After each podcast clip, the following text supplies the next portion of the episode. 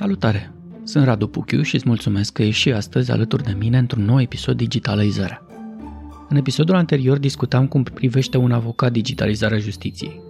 Am vrut însă să ascult cum se vede dinspre cetățean, care e experiența lui actuală și cum poate fi aceasta îmbunătățită. Ce fel de experiență digitală și-ar dori?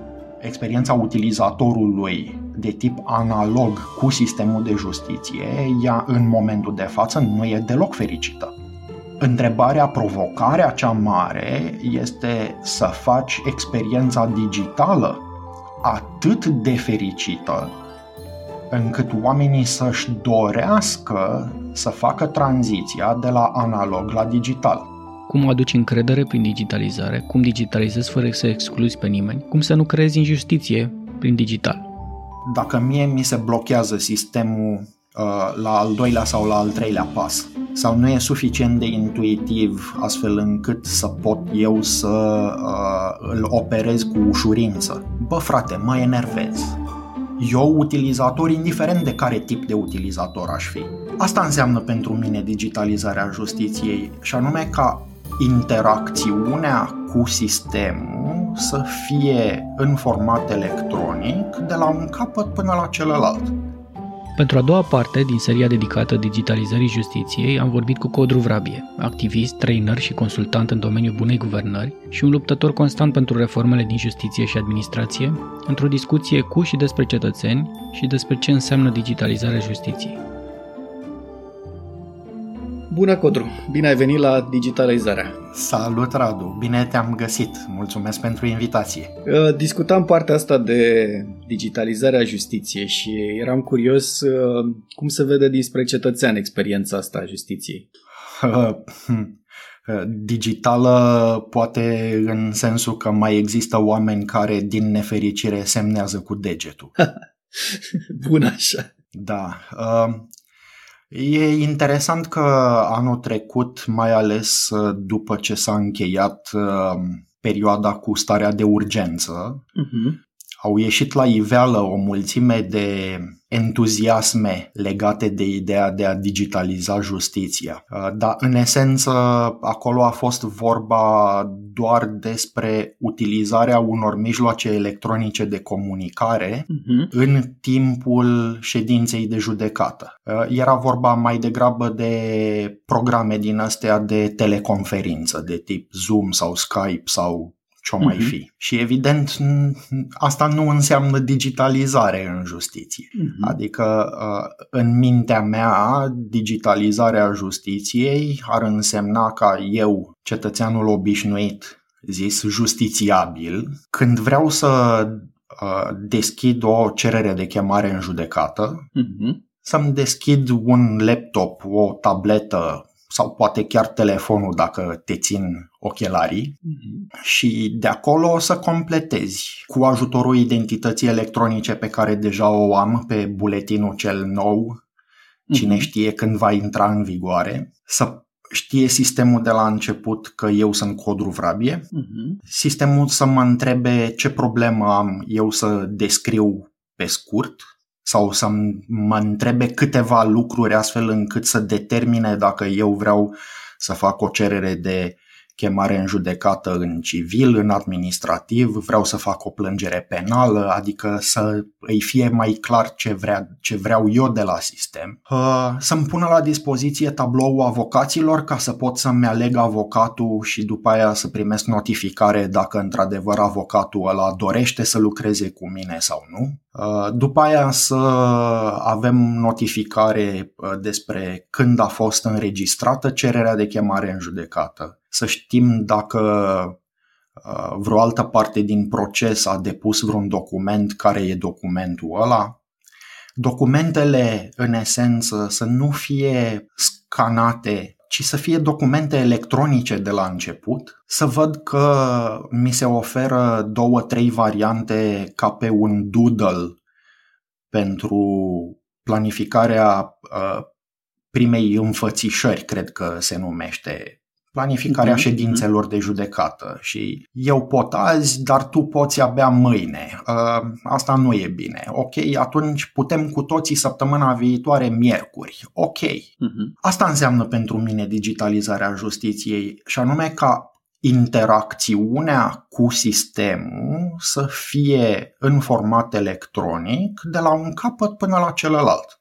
Uhum. Și cred că cel mai important aspect din toată treaba asta uh, e partea de proces din spate, unde la nivelul parchetului, la nivelul, pardon, la, de la nivelul poliției, parchet, instanță, penitenciar, executor judecătoresc, uh, notar, absolut toată lumea care e implicată în sistemul ăsta foarte larg al justiției, să poată să depună documente în format electronic, să proceseze în format electronic, iar deciziile pe care le iau aceste entități de pe parcurs să aibă forță juridică prin sine însele în format electronic, să nu fie nevoie să mai fie tipărite, ștampilate sau publicate în monitorul oficial, dacă ele se găsesc deja pe sistemul digital al justiției. Și de unde începi? Că asta mă,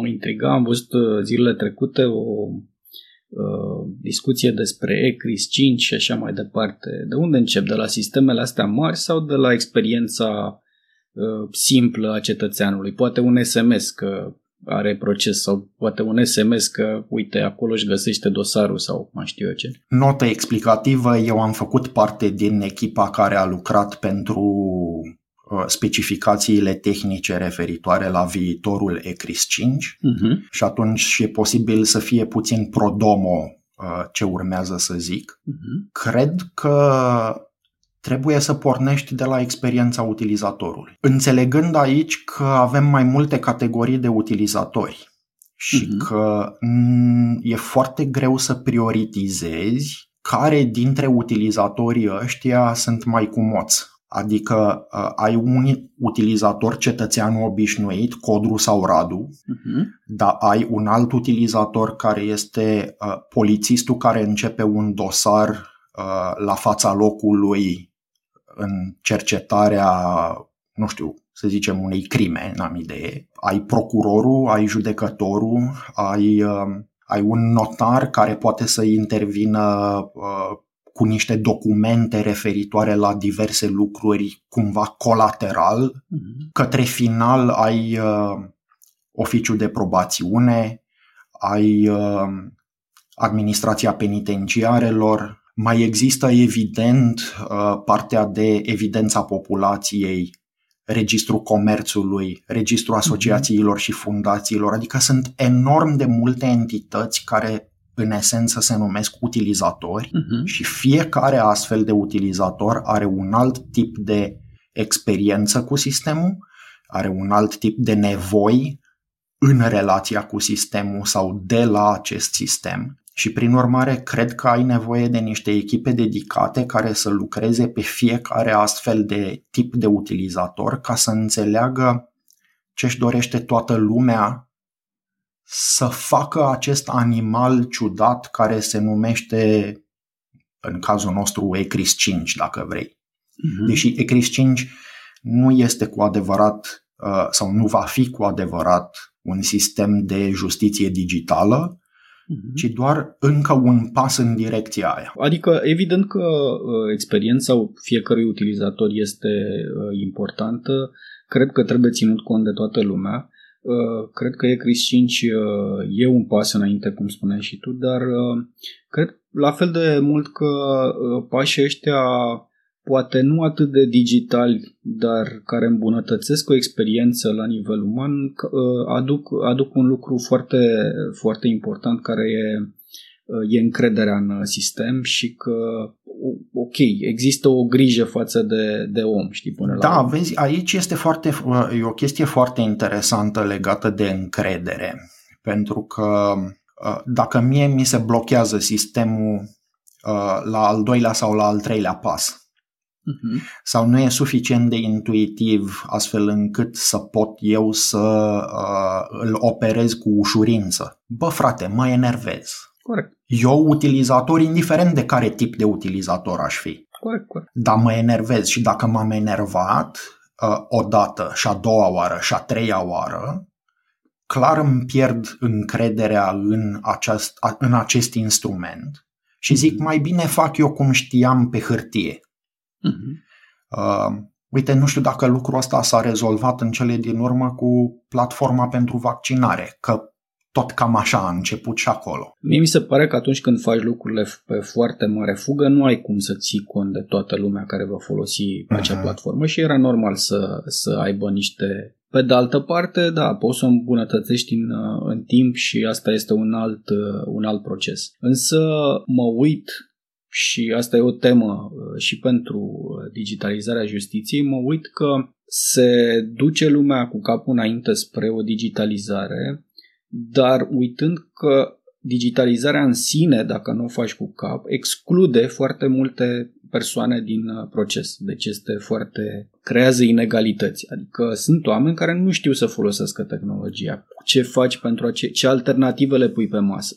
Și uh, mi se pare că discuția este de tipul uh, facem sisteme informatice și asta e. Nu, pentru ceilalți nu știm ce experiență o să, o să gândim în continuare. Ori mie mi se pare că discuția trebuie să meargă pe toate planurile despre experiența utilizatorului, fie că e offline sau online. Și cred că asta se ratează de, de cele mai multe ori. Cum vezi pe zona de justiție? E paralela corectă sau sunt lucrurile mai bune? Ai, ai, ai perfectă dreptate uh, și îți dau două exemple care sunt banale. În momentul de față, o persoană cu dizabilități motorii uh-huh. uh, are foarte mari dificultăți să intre într-o sală de judecată, uh-huh. pentru că de obicei nu există rampă de acces. Uh-huh. Discutăm la cele vreo două sute cincizeci de instanțe care se află, există pe întreg teritoriul țării. Uh-huh. La fel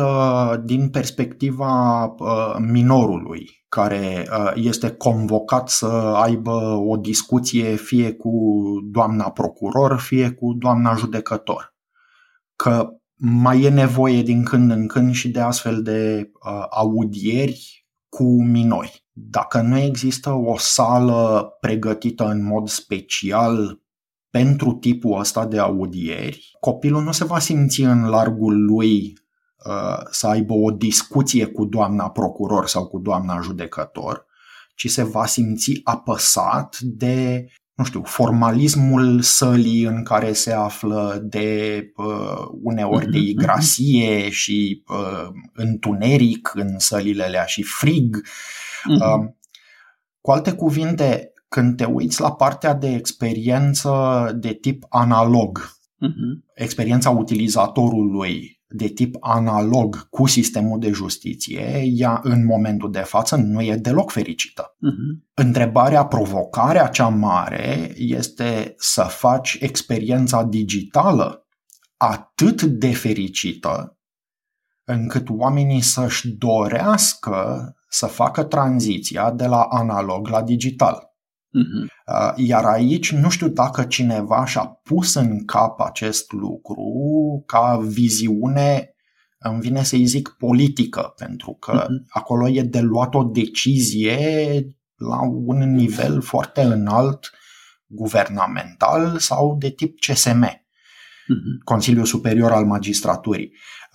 De-aia îi zic decizie politică, pentru că e de nivel foarte înalt și e de oportunitate. Uh-huh. Experiența de acum nu este foarte uh, fericită.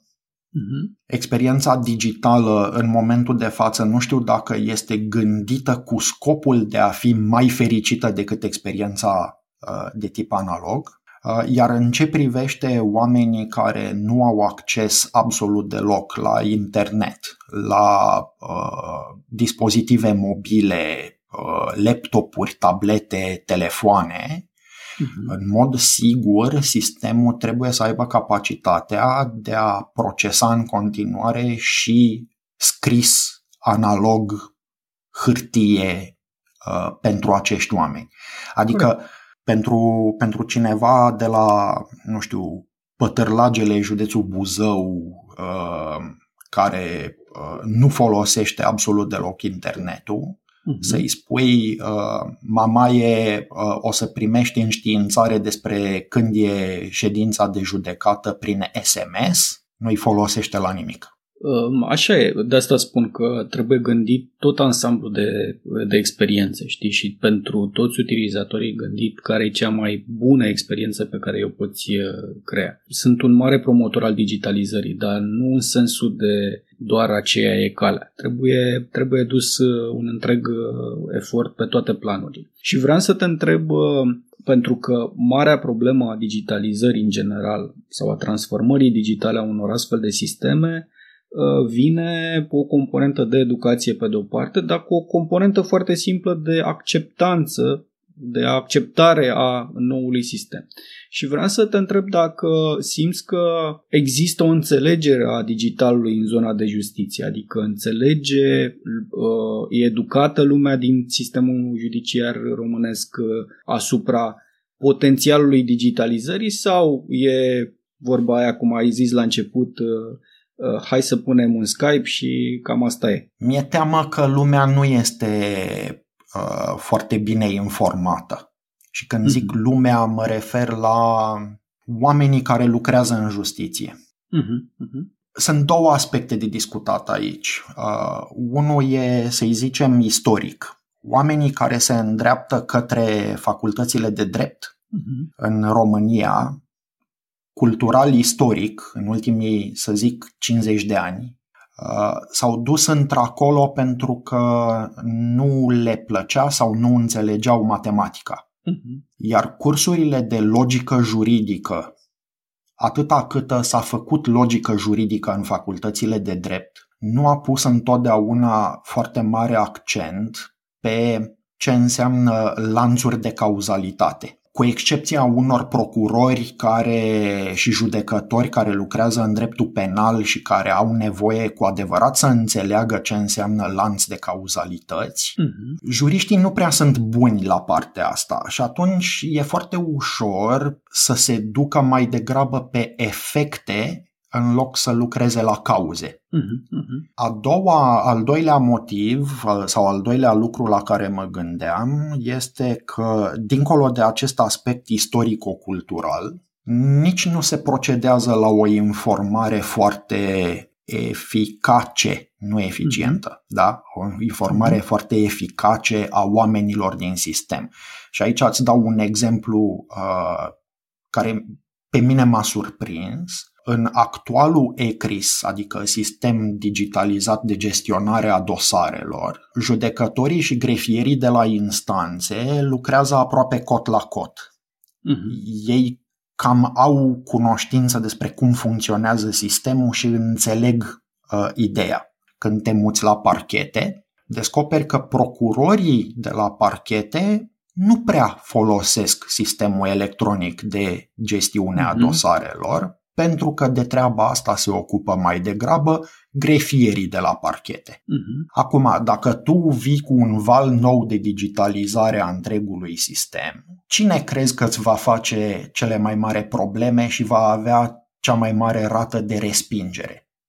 Păi procurorii, că până acum ei nu lucrau deloc cu sistemul electronic, corect. Însă de acum înainte au nevoie să lucreze în sistemul electronic în fiecare zi, ba chiar să facă niște lucruri pe care înainte le făceau grefierii de parchet. Uh-huh. Se apucă cineva să stea de vorbă cu ei, să înțeleagă omenește de ce e nevoie de această schimbare. Uh-huh. La fel, polițiștii deocamdată nu sunt conectați la uh, sistemul electronic din justiție. Deși dosarul penal, în covârșitoarea majoritate a cazurilor, pornește de fapt de la polițist, nu de la procuror. Dacă polițistul nu are la îndemână și nu știe cum să lucreze cu un sistem digital, vei avea foarte mari probleme uh, de input.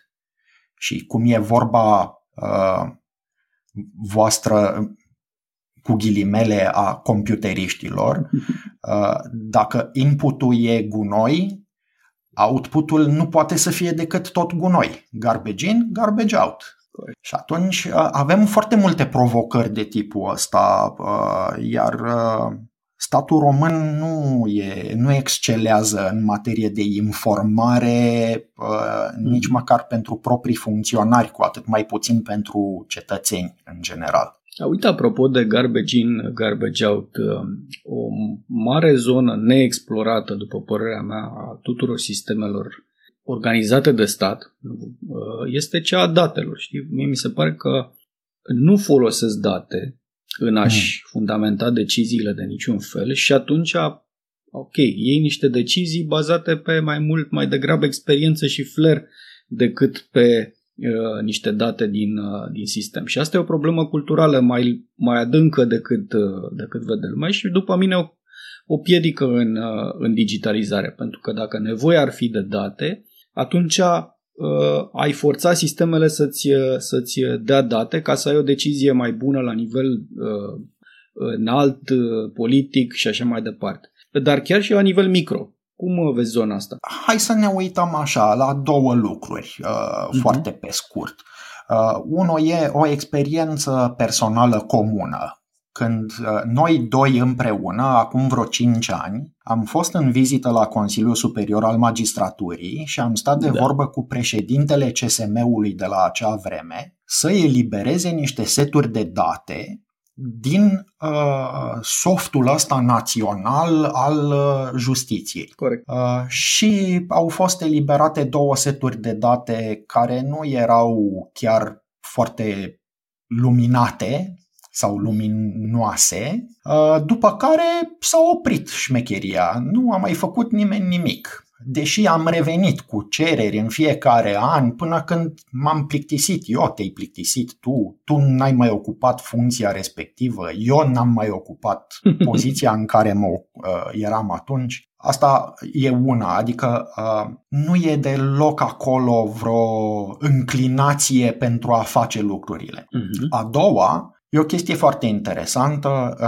pornește o discuție despre digitalizarea justiției, așa, în general, foarte mică, simplă, fără pretenții, uh-huh. și ajunge imediat cineva să arunce bomba pe masă și să zică, dom'le, dar nu se poate că vom ajunge la inteligența artificială și cum să ia decizii pentru mine un judecător din ăsta mecanic, adică un computer. Mm-hmm. Stai, frate, numai o secundă. Ca să poți să ajungi la o automatizare a sistemelor atât de avansată încât să poți pune eticheta de inteligență artificială, tu trebuie să ai în spate măcar trei ani de date care să fie în egală măsură corecte, complete și coerente. Noi, în momentul de față, nu avem astfel de date în justiția din România, deși avem programul ECRIS de aproape cincisprezece ani. Nici ECRIS cinci nu va reuși să facă acest lucru dacă la nivelul instanțelor, parchetelor, poliției, evidenței populației, notarilor, registrelor de firme și de asociații și fundații și toți ceilalți utilizatori, dacă nu se completează fiecare câmp de acolo. Pentru că atunci nu vom avea date complete. Ele pot fi corecte, ele pot eventual să fie coerente, dar dacă nu sunt și complete, nu ne ajută cu adevărat să facem pasul către uh, automatizarea sistemelor îndeobște cunoscută sub denumirea de inteligență artificială. Da, mai ales dincolo de date, știi, să le ai în sistem, e și partea de procese automate, de punere la dispoziția lor și așa mai departe, ceea ce ne e... Adică teama de inteligență artificială este, ce să zic, mult prea exagerată față de realitatea românească. Da, unde mă uit însă este faptul că până la inteligența artificială care să ia niște decizii pentru judecători, actualele decizii sunt bazate pe niște date pe care le simțim, nu pe care le avem și în niciun caz pe analiza lor. Absolut, da. Aici, a, asta, asta este un mare defect al statului român, îmi pare rău că trebuie să o spun, dar uh-huh.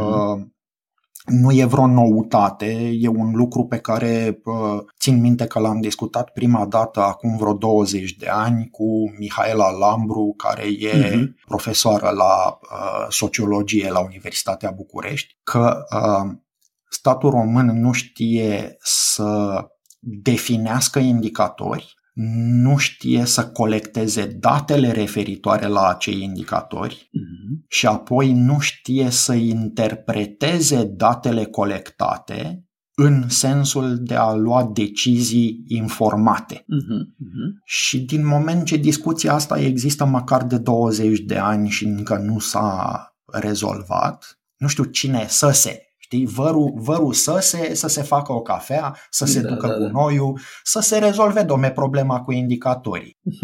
Da, cu alte cuvinte, avem aceste, avem aceste probleme care sunt uh, combinate. Uh, una e că uh, nu știm să gândim indicatori, pentru că nu ne-am pus problema la ce vrem să-i folosim, adică ce fel de decizii vrem să luăm, uh-huh, uh-huh. fiindcă nu avem indi- că avem sau că nu avem indicatorii bine definiți. Noi oricum avem o mare problemă cu colectarea datelor, că la noi circulă sub formă de uh, tabel tipărit pe uh, hârtie și plimbat de la o instituție la alta cu poșta militară, corect. În loc să meargă toate într-un repository, se numește el, uh, da, mm-hmm. un depozit electronic. Da? Corect. Da. Uh, și după aia nu avem obișnuința oamenilor, iarăși era să zic oamenilor politici, dar nu, e vorba de decidenți în sensul de oamenii care chiar iau decizii la vârful diverselor sisteme, ei nu au obișnuința de a lua decizii pe baza datelor. Uite că veni vorba, a fost de curând, de exemplu, cu doamna judecătoare care a spus că dacă nu a existat așa rumoare în... Uh, comunitate, în viața publică, pentru că cineva a făcut nu știu ce nemaipomenit, atunci nu e, se poate acționa mai cu indulgență. Dacă luăm decizii uitându-ne la ce zice gura târgului, în loc să ne uităm la ce e corect și ce e bine... Un, fac o paranteză. Putem să ne uităm și la decizii privind gura târgului, dar stabilind un indicator acolo, adică, dumne, nu știu, o mie de oameni care au făcut ceva, au dat click ah, undeva, bun. Au ieșit, adică, bun, ăla e un indicator. Tu, tu, tocmai ai, tu tocmai ai definit un indicator și te-ai gândit la ce fel de date vrei să colectezi. Da. Și te-ai gândit de fapt că ți-am văzut privirea și la cum o să colectezi datele astea. Dragule, ești cu mult mai avansat decât statul român, n-am ce să-ți fac. Păi, nu știu, mă uit, mă uit cu, cu drag, știi, vorbind despre toată zona asta, că îți bazezi micile decizii pe foarte multe date, știi, de la datele meteo, G P S și așa mai departe, vorbim de toate astea, dar când vine vorba de jobul foarte serios în sine, acolo nu mai e nevoie, lasă că, da. Că am experiență și mă prind eu cum trebuie. Ok, ce să zic, e, e, o, e o luptă. Dincolo de asta, la final te-aș întreba cum, cum ești. Ești optimist? Digitalizăm zona asta de justiție vreodată? Sau... mai încet, că să nu speriem lumea și să nu vină inteligența artificială să schimbe Radu. Judecătorii. Eu m-am născut în șaptezeci și unu când s-a dat drumul la primul e-mail. Uh-huh, uh-huh. Viața mea cumva e legată de ideea asta de uh, digitalizare. Uh-huh. Tot în șaptezeci și unu uh, a apărut un film foarte mișto de desene animate de lung metraj, se numește The Point. Noi îl cunoaștem sub numele Oblio. Uh-huh, uh-huh. Acolo e vorba foarte mult despre drepturi și libertăți și despre lipsa discriminării și despre cum se face justiție. Deci viața mea e legată și de domeniul ăsta. Prin urmare, eu oricum nu cred că o să ies la pensie, dar folosind expresia până voi ieși eu la pensie, Cred că aceste două evenimente de la naș- din anul nașterii mele se vor îngemăna și vom avea o formă de justiție digitalizată. Poate că nu pe e-mail, sper, dar oricum. Mai avem de așteptat undeva așa la vreo cincisprezece douăzeci de ani până când să vedem cu adevărat niște progrese semnificative în zona asta în România. Codru, îți mulțumesc tare mult. Cred că am putea continua discuția asta pentru ore în șir, dar așa e bine să ținem episoadele digerabile și pentru oameni, dar las o invitație deschisă pentru, pentru subiectul ăsta și pe viitor. Mulțumesc, cu mare plăcere. Sau cine știe, poate te invit eu la viitorul meu podcast Rule of Law Rules, dacă uh, vrei să accepti de pe acum invitația. Accept deja, deci nu e problemă și mă bucur tare mult. Îți mulțumesc încă o dată. Și eu îți mulțumesc.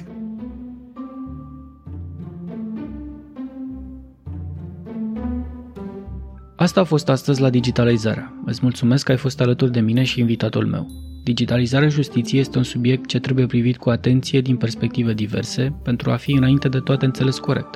Pentru că digitalizarea trebuie să fie o cale spre a livra încredere, pentru o experiență mai bună a interacțiunii cu sistemul judiciar. În episodul următor voi continua să completez această imagine și cu o perspectivă a celor care lucrează zi de zi în acest sistem. Te aștept în continuare pe SoundCloud și Apple Podcasts. Pe mâine!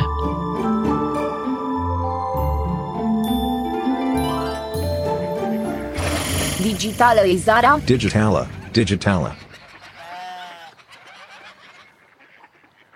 A mix of fun, folklore, myths, and tech. With awesome people in Radu Puchiu. Ai dotsi totsi cumic cumarins pro digitalizare.